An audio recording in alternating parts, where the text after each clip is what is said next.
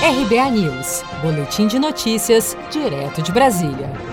Em videoconferência realizada neste domingo, 9 de agosto, entre líderes mundiais para tratar da ajuda humanitária às vítimas da mega explosão em Beirute, capital do Líbano, o presidente Bolsonaro anunciou que o Brasil irá contribuir não só com doações de alimentos e remédios, mas também com uma força-tarefa para ajudar na perícia do acidente. Para chefiar a missão, Bolsonaro convidou durante a transmissão o ex-presidente Michel Temer, de ascendência libanesa. Nos próximos dias, partirá do Brasil, rumo ao Líbano, uma aeronave da Força Aérea Brasileira, com medicamentos e insumos básicos de saúde, reunidos pela comunidade libanesa radicada no Brasil.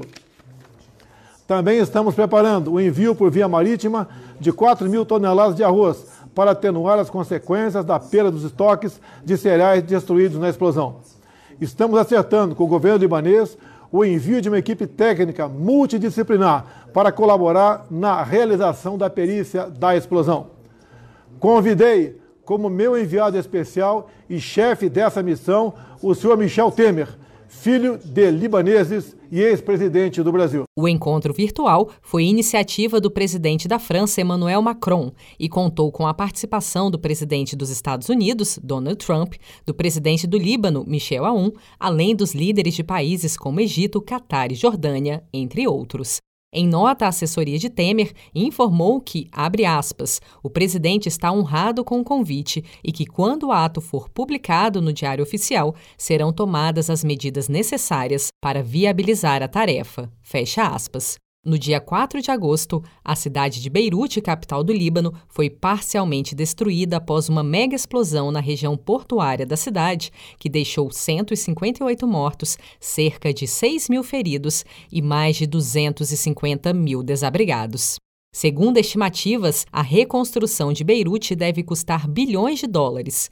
Um país já em profunda crise econômica, o PIB do Líbano, segundo alguns economistas, pode encolher até 25% em 2020, o dobro da projeção feita pelo Fundo Monetário Internacional em abril.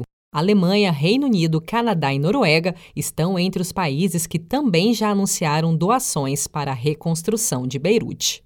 Seja para conquistar sonhos ou estar seguro em caso de imprevistos, conte com a poupança do Sicredi. A gente trabalha para cuidar de você, da sua família e proteger as suas conquistas. Se puder, comece a poupar hoje mesmo. Procure a agência Sicredi mais próxima e abra sua poupança. Sicredi, gente que coopera cresce.